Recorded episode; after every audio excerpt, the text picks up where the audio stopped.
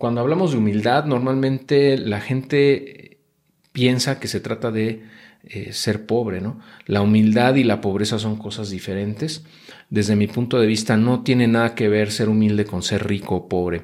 Eh, la humildad no tiene nada que ver. Pero muchas veces en, nuestro día a día escuchamos que la gente dice, es que viene, viene una familia muy humilde, ¿no? O tiene unos orígenes muy humildes, eh, vive en un lugar muy humilde. O sea, como que hacen que es un sinónimo en su mente de humildad con, con pobreza, ¿no? O con escasez. Eh, entonces ya de ahí estás programándote a decir, bueno, la gente que tiene mucha lana no es humilde, ¿no? Eh, entonces, digo, yo creo que hay que hacer claro o, tener claro eso porque humildad no es lo mismo a pobreza, ¿no? La humildad no tiene nada que ver con si eres rico o pobre. Em, desde mi perspectiva, de hecho, la humildad que tienes tú realmente se va a medir cuando tengas dinero.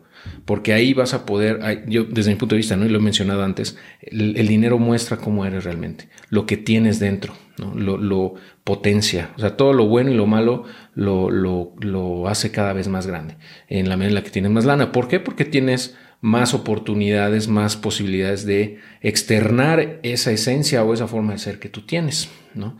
Entonces, la humildad, eh, desde mi punto de vista, Mm, como te digo, no tiene nada que ver con la riqueza y la pobreza. Ahora, ¿qué es ser humilde? Bueno, realmente por definición es lo opuesto a la soberbia. ¿Ok?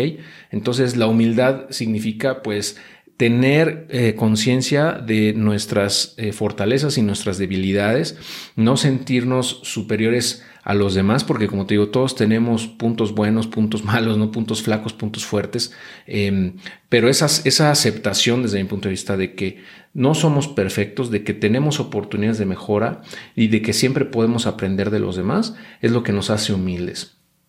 Y, en, eh, y, también tiene que ver con el ego, ¿no? que ya he mencionado previamente. En la medida en la que tu ego sea más pequeño, vas a ser más humilde por consecuencia.